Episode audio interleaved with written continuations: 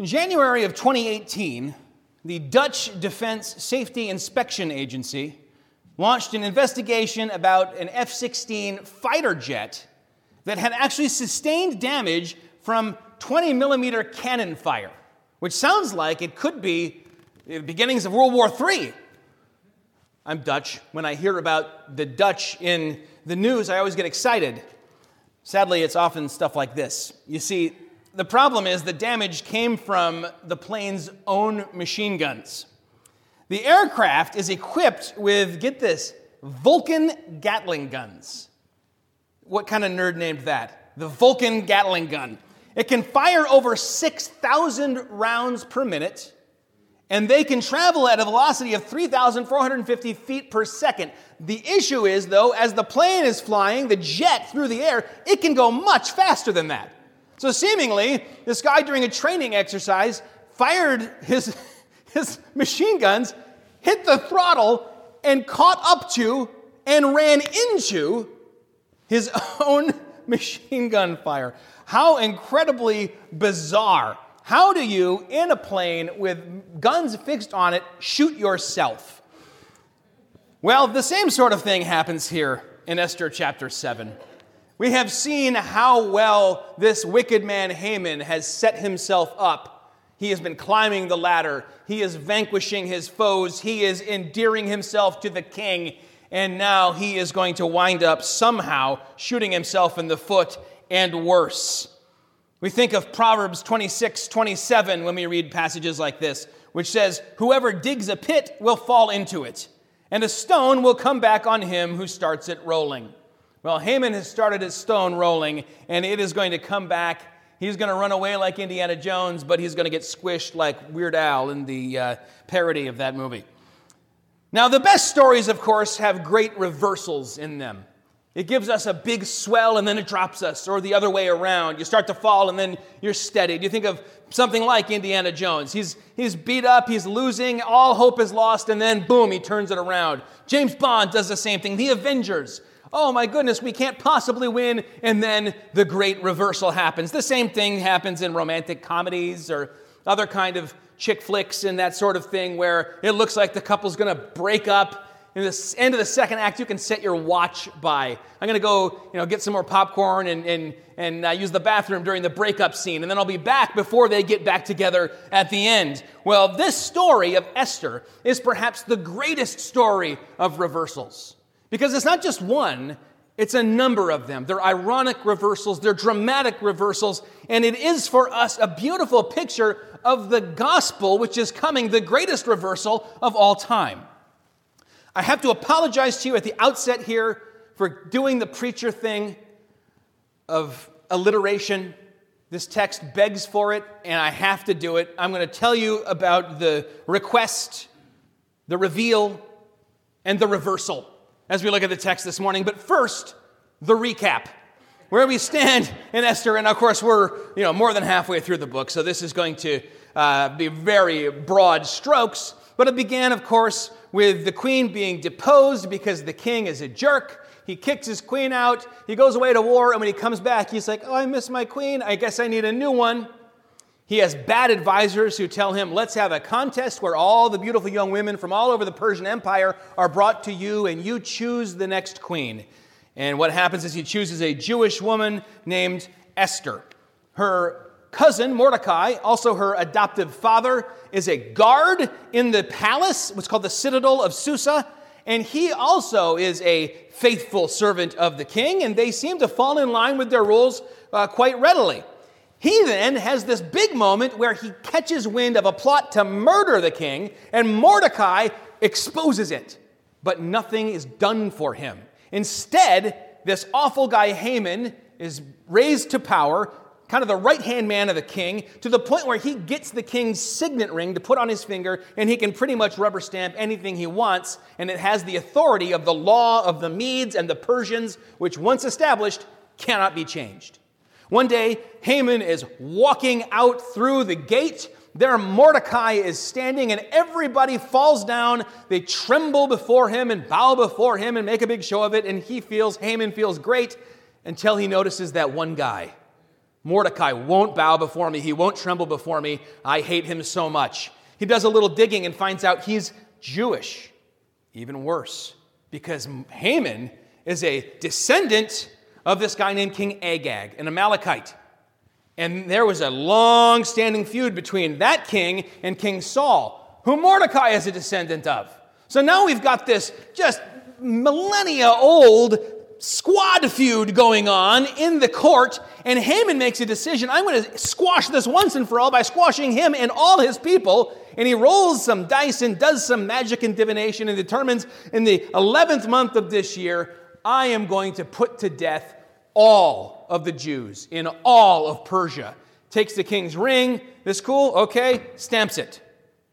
When Esther catches wind of this, Mordecai says to her, You've got to do something. You're our only hope. You are sitting on the throne, and who knows, maybe God put you right there for such a time as this. She tells everyone, Fast with me for days. They fast, they pray, and she invites both the king and uh, Haman to a banquet. There, we might expect her to make the big ask Would you please spare me and my people and maybe punish this guy? But she doesn't. She says, Here's my request. He says, All right, whatever it is, up to half my kingdom. She says, My request is that you would come to another banquet that I'm throwing tomorrow, and there I will ask you for what I really want. Haman leaves feeling like he's on top of the world until once again he sees Mordecai not bowing to him, and he gets all mad once again. He goes home, and his wife says, Here's, here's an idea kill him early. Have a gallows built, 75 feet tall, make a big show of it. Then tomorrow morning, go in, say to the king, rubber stamp, let's kill this guy, execute him, and then you'll be able to enjoy yourself at the feast, at the banquet. And so he says that is a great idea. All night they build the gallows. That night, the king can't sleep. He has insomnia. And so he says, When I can't sleep, I like to hear the royal records read to me. And he calls a servant in who starts reading the royal records, and he gets to the point where Mordecai had saved his life five years earlier. And he says, What was done for this man, Mordecai? I forgot that that happened. Was a big deal. And he says, Nothing was done for him. And the king says, This has got to be rectified. This is terrible. Go and see if there's anyone in my court right now. I need some advice. I need some advisors.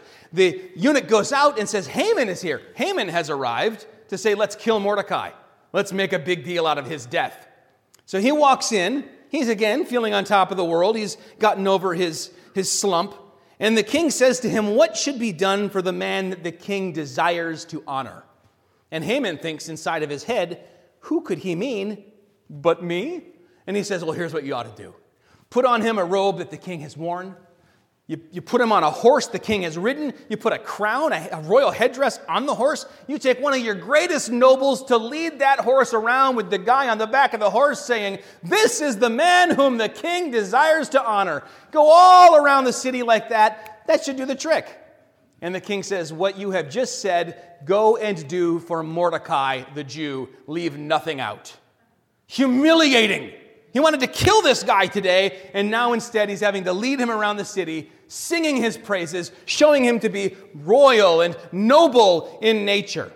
He gets back and he tells his family about it, and he's been surrounded by yes men and people who support him unconditionally all this time, and even they say, It sounds like you're kind of sunk. And if this guy Mordecai is of the people of God, in fact, this is how it ends in uh, the end of, of chapter 6 with verse 14. His wife Zeresh says to him, If Mordecai, before whom you have begun to fall, is of the Jewish people, you will not overcome him, but will surely fall before him. And then the last verse of that chapter is While they were yet talking with him, the king's eunuchs arrived and hurried to bring Haman to the feast that Esther had prepared. Now, the exciting climax. It's been building for some time. This is a story that takes its time, masterfully written. It begins with the request.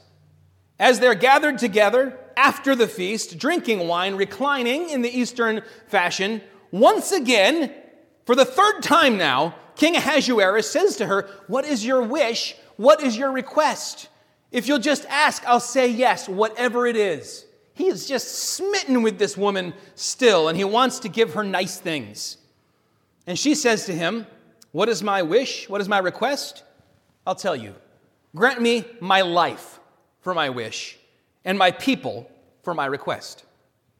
You have to imagine at that point you could hear a pin drop, or at least hear the king's jaw drop, right? This is a strange request. Usually, what he's used to is people saying, Well, would you build a beautiful garden, hanging gardens in my honor and put my name on them? Or, or would you elevate a friend or relative of mine to a position of great wealth and prominence? But no, instead, she says, I and all my people have been sold into slavery. Or rather, not even into slavery, but into death. And you are our only hope. Now, she even says to him, If we had only been sold into slavery, I wouldn't have bothered you with it. Some have suggested maybe this is because she knows the Jews have already been slaves in a foreign land and God delivered them from it, and so she knows He would do it again. Perhaps it's because she's already a slave in a sense. She's not free to leave the harem and leave the palace and go do what she wants. Or I think she may just be playing up the enormity of the threat to her people, saying, I wouldn't have bothered you with us being sold into slavery, but compared to that, this is enormous. This makes that look insignificant. This is major hyperbole, I think. It grabs the king's attention and has exactly the intended effect. Now, there is a little uh, section of verse here that's hard to interpret, and I like to address those when we get to them rather than gloss over them. Uh, in chapter 7, verse 4, uh, we've been sold, uh, my people and I, to be destroyed, to be killed, and to be annihilated. If we had been merely sold as slaves, men and women, I would have been silent. But our affliction is not to be compared with the loss to the king. When I've read that, I've, I've often struggled to understand exactly what it says. I've looked at it in the Hebrew. I've read a lot of different understandings, interpretations of what this might mean. At the end of the day, my understanding is she knows how much money is going to be paid into the royal treasury by Haman. And she's saying, even if you were paid that much for us to be sold into slavery, you'd be losing out. It would be a bad deal. But even then, I wouldn't have bothered you. Because this isn't just you losing money, you losing subjects from freedom to slavery. This is an entire people, my people and myself, being killed and annihilated and destroyed. And she uses that language. That's the exact language of the royal edict Haman had drawn up. On this particular day, everyone will be not only allowed, but commanded to kill, to annihilate, and to destroy the Jewish people. So she's being very specific in that way, and yet she's also still being a little coy here. I want you to notice this. She doesn't just drop all the information at once, she's being incredibly wise.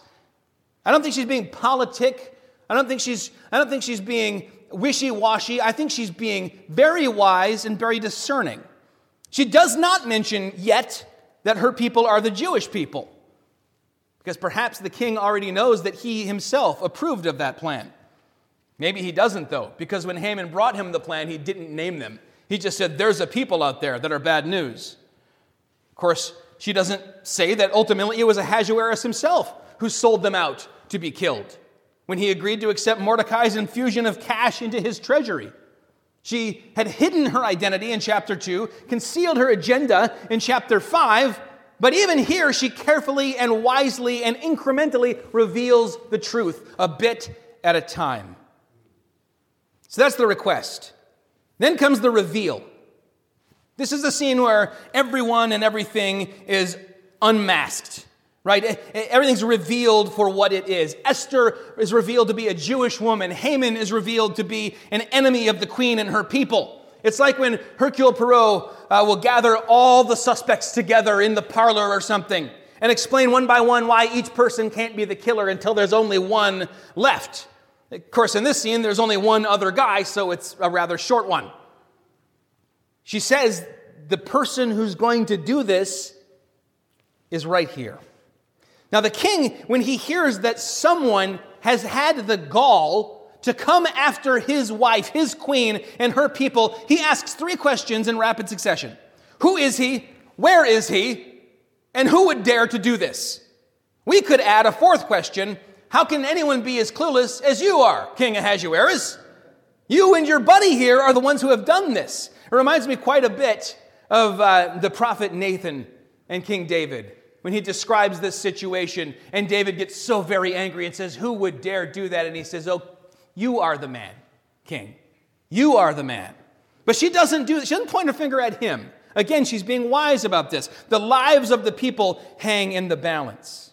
And after this patient, careful plan, dancing around the issue and setting up all the pieces just so, over time, not rushing things, she here goes in for the kill, pointing directly at her husband's chief advisor and identifying him not as the great noble Haman, but as the enemy, the foe, wicked Haman, she calls him.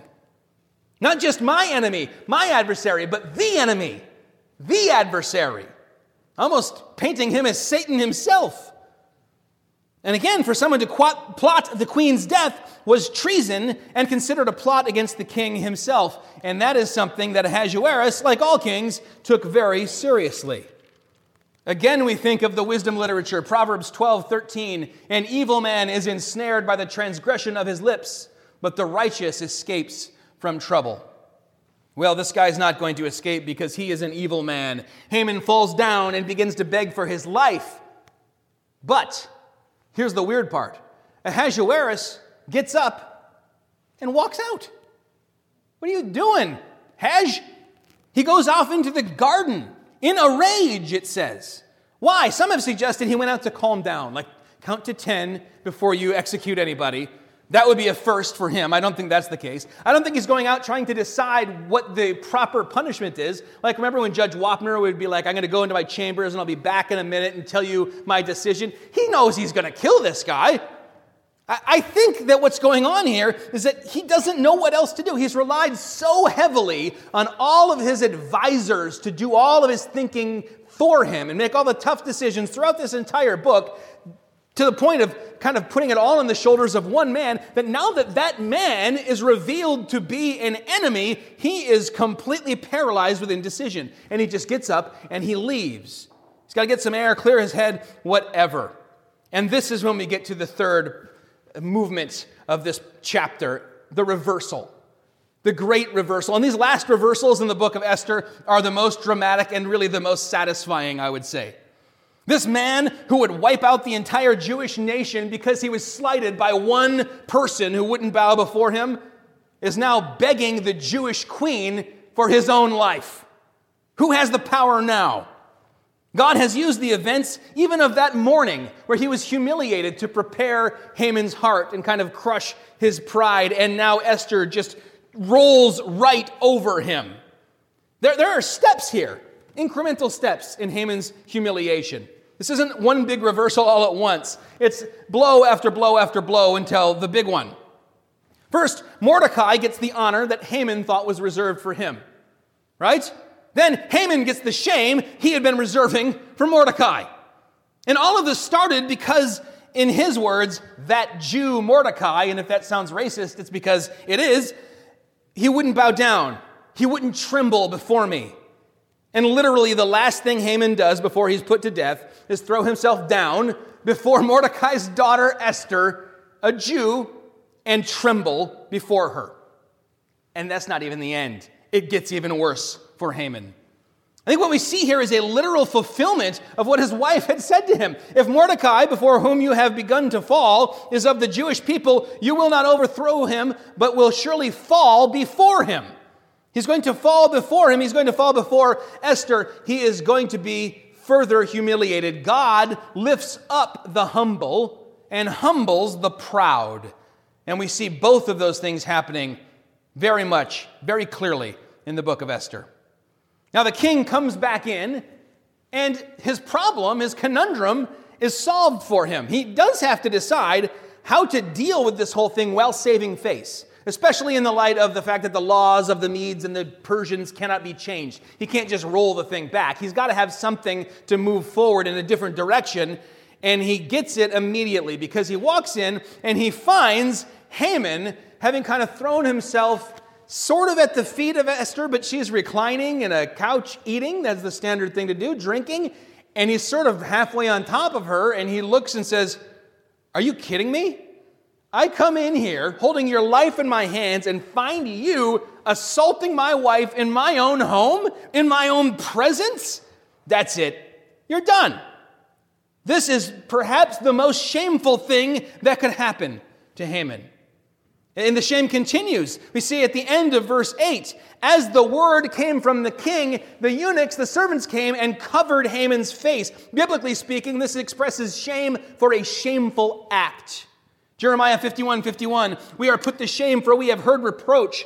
Dishonor has covered our face, for foreigners have come into the holy places of the Lord's house. In the previous chapter, after he had had to do all the running around and declaring Mordecai to be great, Haman had covered his own face.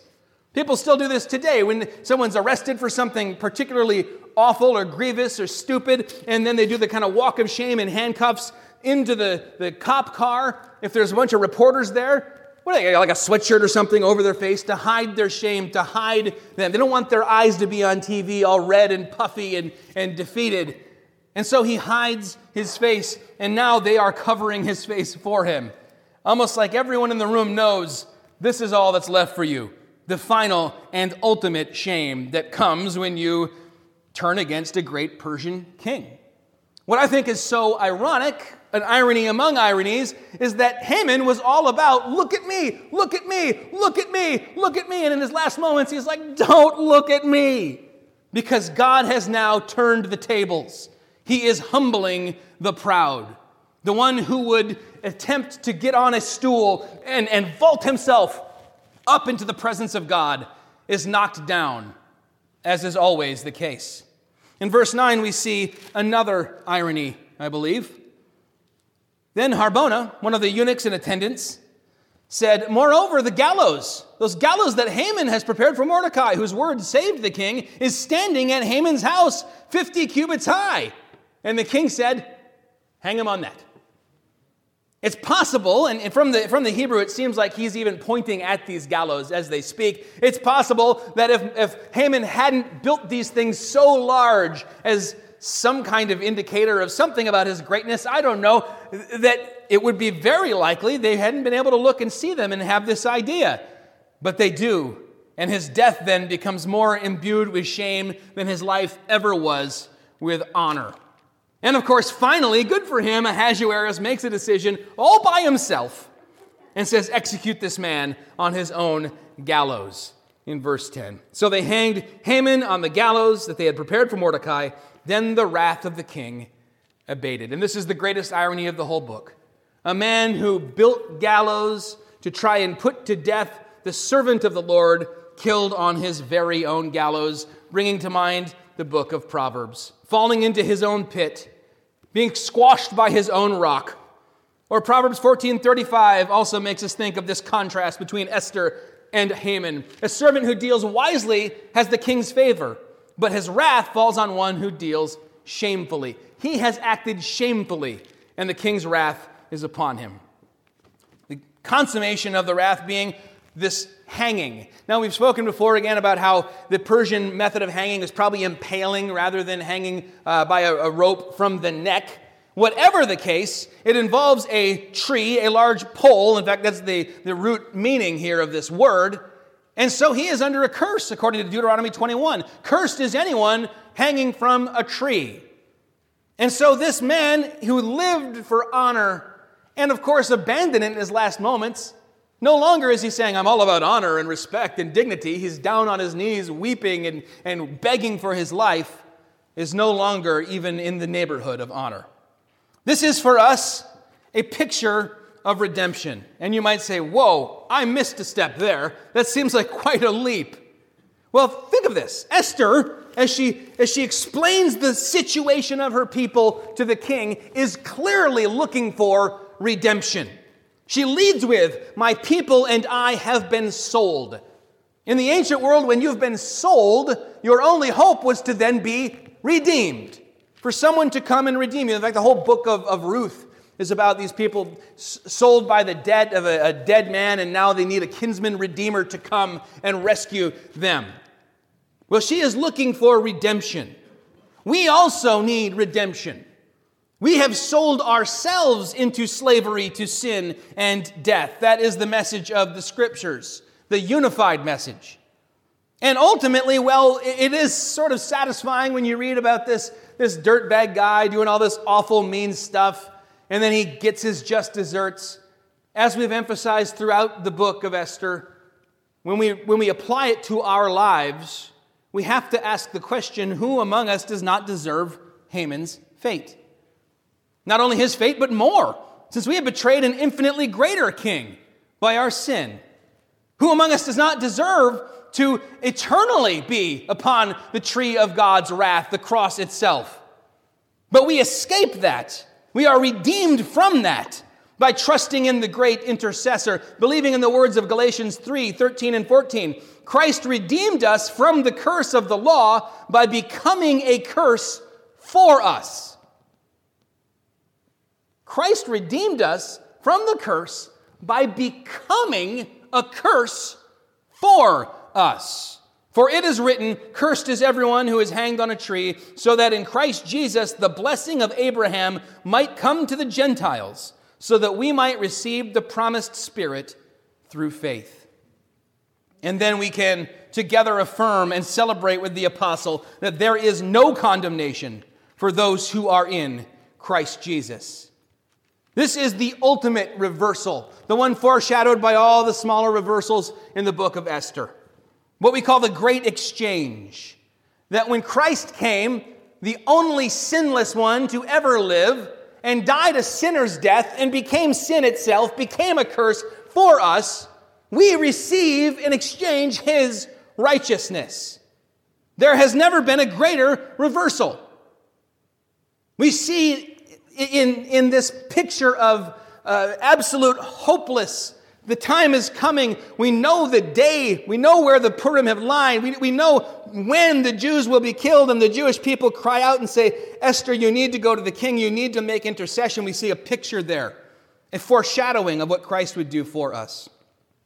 I think we also see it in the two pleas for life in this chapter. We have both Esther pleading for her own life and the life of her people, and then Haman selfishly pleading for his own life when he has indeed earned a death sentence.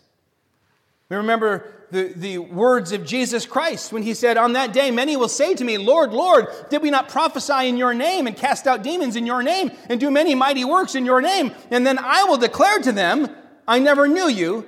Depart from me, you workers of lawlessness. On that day will be uncovered. That will be the big reveal when the secrets of all hearts are revealed. Contrast that with those who come to Jesus Christ for redemption now. Those to whom he says, I will in no wise cast you out.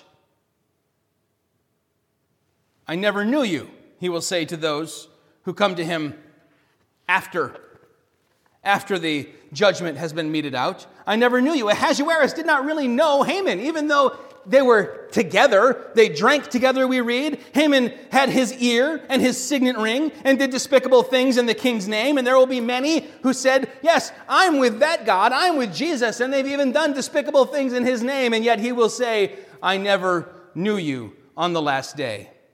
Those who think they have worked out their plans against God, against his will, against his law, against uh, their, their, their disdain for God's people, like Haman and, and others like him, will be exposed, we read in the scriptures, and punished. Remember the, the Jonathan Edwards sermon, Sinners in the Hands of an Angry God, which I kind of threw at you not too long ago and, and, and kind of confused a lot of people. Almost every natural man that hears of hell, Edwards writes, flatters himself that he shall escape it. He depends upon himself for his own security. He flatters himself in what he has done and what he is now doing or what he intends to do. Everyone lays out matters in his own mind how he shall avoid damnation and flatters himself that he contrives well for himself and that his schemes won't fail. But Jesus promises in Luke chapter 12 nothing is covered up that will not be revealed, or hidden that will not be known. Therefore, whatever you have said in the dark shall be heard in the light, and what you have whispered in private rooms shall be proclaimed on the housetops. We see in, in these two different approaches to condemnation a picture of those who come to Jesus in repentance, in faith, and those who turn away and on the last day say, But Lord, Lord. Now, I want to also move on to talking about a little application here before we close for the church ourselves. Because this story, like all of the Old Testament, like all of the Bible, is indeed about Jesus, even though Jesus isn't mentioned in the book of Esther. And God, in fact, is not named. Jesus' fingerprints are all over it. But yes, there is an example for us in many of these things throughout, especially books like Esther, where someone stands in as a, a type, a foreshadowing of Christ. And we can look to these people, we can be inspired, and we can find great wisdom in them. I think one thing we see here is the convergence of divine sovereignty, God's plan being at work, and human agency, what we do. It's very easy to fall all the way to one side or the other. Everything that I do, I determine. If I'm going to be saved, it's because I'm going to say the right things, pray the right prayer, believe the right things, walk in the right path, live the right life. Or to go the other side and say, well, if God has it all sealed up from before the foundation of the earth, doesn't matter what I do or say or think or how I live. We find here in the book of Esther an understanding amongst God's people that these two things work in concert.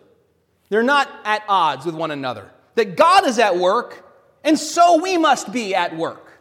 And how much more is that true for the Christian? Where Jesus said to his disciples, on the mount at the very end, before he ascended to the right hand of the Father, Go and make disciples of all nations, baptizing them in the name of the Father and of the Son and of the Holy Spirit. And lo, I am with you always, even to the very end of the age. We read through the rest of the New Testament again and again how it's God who causes growth, it's God who brings repentance, it's God who grants faith as a gift, and yet it is us who proclaim the gospel and the gospel being preached that is the instrumental means of people coming to faith. We need to see, just like Esther eventually did when Mordecai kind of did the dad thing and said, Listen, I'm going to give you some tough love. This may be why this is all happening, so you can shine, so you can be our mode of escape, so that God can work mightily through you. And she understood if God is at work, it will be through one of us. It may be through me, and ultimately, indeed, it was.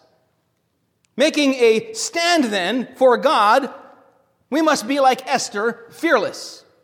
If we're speaking for the Lord, we cannot waffle. We can't go back and forth. We can't couch things too much. We can't say, well, the world's not going to like this.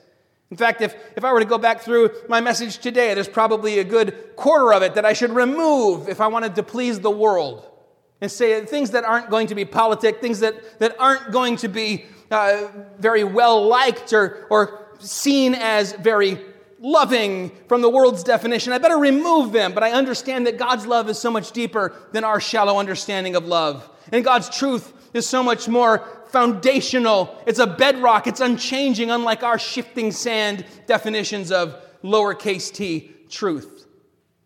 And so we have to stand on the promises, stand on the word of God. We're told in the scriptures that, that if we are even to stand before kings and governors, the Spirit will give us the words to say, to speak boldly. And throughout the book of Acts, that's what we see the apostles doing. And when we see Esther stop compromising and going all in on this plan to save Israel, she goes all in. She takes a stand, and when she does, God is there at her right hand. She is not left alone standing before the king. Yet, even then, wise and winsome words, careful words, are important. Controlling our tongues is an emphasis throughout the New Testament. Being careful how we say what we say. Because again, when you look at the way that Esther doles out the information to the king, it's not, here's everything at once. Don't you feel like a jerk? Because she's dealing, she's, she knows she's dealing with kind of a, an adolescent in a king's body, right? She knows she's dealing with someone who will rage out and kill people and do things that he later regrets. We've already seen that in the book of Esther. And as you read and you say, wait, another banquet? Another banquet? What are you doing? What are you waiting for? Has she lost her nerve or what? As we continue reading, we see she hasn't lost anything. She was waiting for the right time. And, and when the time comes, she doesn't just spill it all and we go, Come on, are you going to lose your nerve again? Are you going to tell him you want another banquet? And we realize, no, she's being very careful about how she presents what she presents. Another little gem from Proverbs, Proverbs 25 15. With patience, a ruler may be persuaded, and a soft tongue will break a bone. Patience and gentle speech, lost arts in the age of Twitter, even, or maybe especially, amongst Christians. And I think that is a sad indicator of the state of the church. Living now as we do in a post Christian America, those who follow Jesus will need more and more to rely on this kind of wisdom and discernment, to know what to say, when to speak and when to be silent, how to say what we say. We will find these events laid out in Esther and Ezra and Nehemiah, descriptions of the Persian exiles more and more familiar. It already feels, in some sense, like we're in the book of Esther because, just like in that book, God has been kind of written out of our society where He was. And we say, well, how then do we connect with people? And the answer is carefully, choosing our words wisely, asking God to guide us, the Spirit to give us the words to say. And there are times when, led by the Spirit, you might right, walk, walk up to a stranger, just sight unseen, and give them the whole gospel all at once. I've heard of people getting saved that way. I've heard of a number of people that that's their method of evangelism. But more often, I think, an Esther like wisdom and self control and actual building of an actual relationship has a better effect. As we read in Ecclesiastes, there's a time to speak and a time to be silent. There's a time to offer a gentle word and a time for a firm rebuke. To be gentle with people, to be plain about sin. I think this is the opposite of what we do in the church today. We equivocate about sin and we want to we want to say safe things, but then we are vicious with people. Look at the way that Esther, in her words to the king, remains respectful and humble, but her words to and about Haman are very plain. She spoke to her audience specifically. She didn't memorize some, some general thing that you say to kings when you want them to do. She didn't read how to win kings and influence emperors or something. No, she said, I know this man. He's my husband. How do I say to him what I need to say to him to convey this truth to him? Because all of this is riding on what I say. There's so much on the line. Compare that with Haman, who didn't stop to think how he might be perceived when he fell all over Esther. We don't want to be like Haman, to state the obvious. She made it personal in how she framed it. This reminds me very much of Mars Hill when the Apostle Paul stood up amongst scholars and poets and philosophers galore.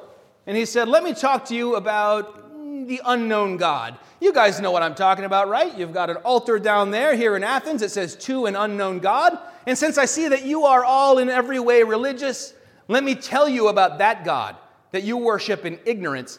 I will tell you all about him so you might worship him in knowledge. And he begins to use their own poets, their own quotes, their own wisdom to show them the truth. He knew his audience.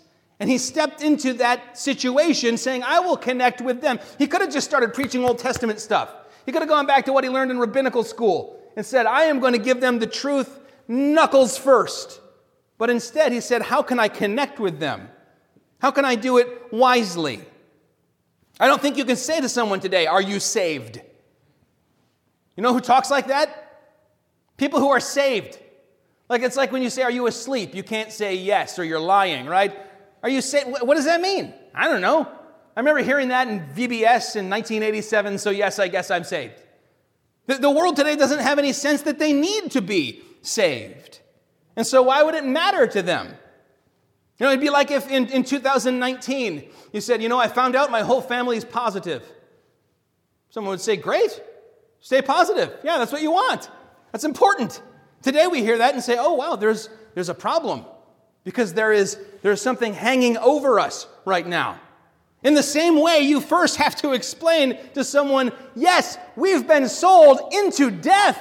And Jesus came and paid that price by dying on a cross. You have to explain why you need to be saved before you even address whether or not someone is. And I think following Esther is a great example here. Not long ago, somebody on, on Twitter asked for people's most controversial theological hot takes. And a friend of mine said, My hot take is this Esther is not the story about a heroine that we should try and emulate, but about a bad example that we should try to avoid. And man, people piled on him and he deserved it. But uh, I tell you what, having gotten through half of this study and having read this book beginning to end so many times in recent months, if I could have a tiny fraction of her wisdom and her boldness and her courage exercised as exiles in the midst of, of hostile people, I'd give almost anything for it. I think perhaps there is a little bit in the church going back of, eh, I want to say, anti female sentiment that might play into this. You say, come on, you're dragging this into the, the current age. Well, go back to the mid fourth century. St. Jerome was criticized for dedicating his books to women. He wrote this These people do not know that while Barak trembled, Deborah saved Israel, that Esther delivered from supreme peril the children of God. Is it not to women that our Lord appeared after his resurrection? Yes, and the men could then blush for not having sought what the women had found. And yes, Esther gains the throne by her beauty in the book of Esther, but her wisdom and courage are how she overshadows every other character in the book. And her wisdom and courage are why she will be forever remembered. Seems that she, in her royal capacity, makes up for what her ancestor Saul did wrong. We looked at that too, the situation with Agag and how he compromised and how he then lost God's spirit and anointing and lost the throne ultimately because of it. Esther does not compromise. She does not drop the ball. She bows and submits to God and does what is needed. And, and we've emphasized throughout the book that early in this story, Esther is far from perfect. Don't walk away from this saying, Esther will save me. She won't. Jesus will save you. She conceals her allegiance to the God Jehovah and her place among his covenant people from the beginning. She does it because Mordecai says so, but she's the queen. She should do what is right. By acquiescing to this whole enterprise and entering into his household and into his harem, what does she do but compromise her Jewish identity and her holiness? If she's not saying, I'm sorry, I'm kosher, I can't eat that, that, that, that, that, and that, that means that she is not being kosher, she is unclean according to the ceremonial law. She's compromising her faith. Compare that to Daniel or Shadrach, Meshach, and Abednego, who said, Can't eat this. Bring us just vegetables. It's the only thing you've got here that we can eat, and then check and see if we're not as strong as everybody else after a few weeks. They insisted on remaining kosher, praying publicly, and all the rest, and they paid a price for it ultimately. Esther wasn't willing at first to pay the price. But then, when the time came, she was. She repented of all this. And I can relate to Esther then. Not so much because of her, her royal standing and legendary good looks, not just because of that anyway, but because I have compromised too. I have failed to stand up boldly for my God and His truth when there was a cost involved, even when it was just a social cost, and maybe you have as well. But Jesus seems to love restoring, redeeming, and using people for His glory who have fallen. People like us, people like Peter, who, who hid his identity and said, No, no, no, I'm not, his, I'm not his follower. I've never met the man. Even with an oath, swearing, I don't even know who he, I don't know that guy. I don't know that Jesus. Men like Nicodemus and Joseph of Arimathea, who were followers of Christ, but in secret. And then when it came time where they had to choose, do we cast our votes for or against him? They had to come out of the closet as believers of Jesus. And at the end, it was Joseph of Arimathea who went to the governor and said, I want that guy buried in my tomb because I won't see his body desecrated, just thrown for the dogs to tear apart. Recognize, if you follow Jesus, that reversals are the norm. And when we are following him and we're counting the cost, and we say, I don't know if I can do it, Lord, remember that all of the reversals in the book of Esther are leading up to the great reversal of the cross and the empty tomb. When God becomes man, and perfect man becomes sin, and death becomes life. And remember that in a world of reversals, in the world of following Jesus, the worst thing is never the last thing. I think that's incredibly important for us to hold on to. Reading the book of Esther, and you don't know the end, you pretend you don't know the end, and you can see how they would give up all hope. But following our God, the worst thing is never the last thing. And so if you say, oh, Look at my life right now. This is the worst. take heart. It's not the end. Keep on reading this story. Keep on going. Get to the book of Revelation and see how it really ends. It's been said, you know, this is a, this is a comedy technically because it starts with tragedy and then it, things all work out by the end. They call that a comedy in, in classical categories. But it's been said the, the difference between a, a comedy and a tragedy is just when you stop telling the story. Right? Even stories that end with, and they lived happily ever after, you could keep going until he died. Right? I mean, there's always more. Well, the opposite is true in the Christian life. There's always more, and at the end is glory. At the end is communion with God. At the end is all being made new, and every tear being wiped away, and a new heaven and a new earth. Keep reading this story, recognizing that our God is a God of great reversals. Heavenly Father, we thank you for the great reversal here in Esther chapter 7. We thank you that when all seems lost, God steps in. And when we are at our lowest and most empty handed and humblest, you come and pick us up. That, Lord, we thank you that you did not leave us in our sins, but sent your Son Jesus to come out of love and become sin on our behalf, that we might be the righteousness of God. Lord, we pray that being the recipients of that kind of grace and mercy, we would continue to show grace and mercy to everyone in our lives. We pray that we would be far more like Esther and Mordecai than like Haman, but more than that, we pray that we would be like Jesus. We pray that we would look out at a world that is lost, and rather than being disgusted like Jesus, we would be moved by compassion. How can I show love and compassion? How can I help someone? How can I feed someone who's hungry and clothe someone who's naked? How can I go to the hospitals and prisons and bring hope and light into dark places? Lord, we know that Jesus emphasized all of this. We pray that as we serve a God of reversals, we would expect to see them in our life and in the lives of others. That, Lord, we would not write anyone off or any situation off, but know there is nothing beyond the reach of a perfectly omnipotent God. We pray all this in Jesus' holy name.